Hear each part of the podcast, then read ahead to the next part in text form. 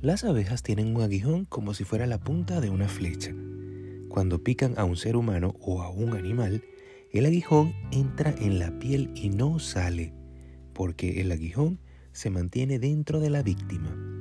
Cuando intentan salir volando, parte del intestino de las abejas terminan siendo arrancadas. Morirán poco después como resultado de esta mutilación. El ataque puede dañar un poco a su víctima, pero a la abeja le cuesta la vida.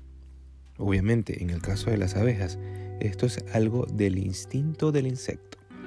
Las abejas pican o pinchan por naturaleza, sin darse cuenta que morirían al picar, pero si supieran lo que les sucedería, tal vez pensarían en picar. Algo similar pasa con el ser humano. Aquellos que viven todo el tiempo tratando de atacar a la gente a través de chismes, intrigas, destilando odio, rencor, hiriendo, incluso puede molestar momentáneamente a su víctima, pero siempre termina siendo víctima de su propia maldad. Observe si hay felicidad en aquellos que viven así.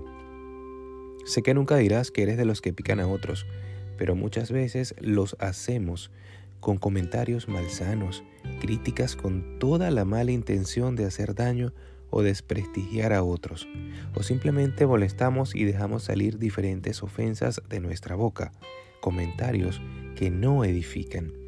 Debes pensar en esto y limpiarte de todo veneno mortal. Y la lengua es un fuego, un mundo de maldad la lengua está puesta entre nuestros miembros y contamina todo el cuerpo e inflama la rueda de la creación y ella misma es inflamada por el infierno, porque toda naturaleza de bestias y de aves y de serpientes y de seres del mar se doma y ha sido domada por la naturaleza humana, pero ningún hombre puede domar la lengua, que es un mal que no puede ser refrenado. Está lleno de veneno mortal Santiago 3 del 6 al 12.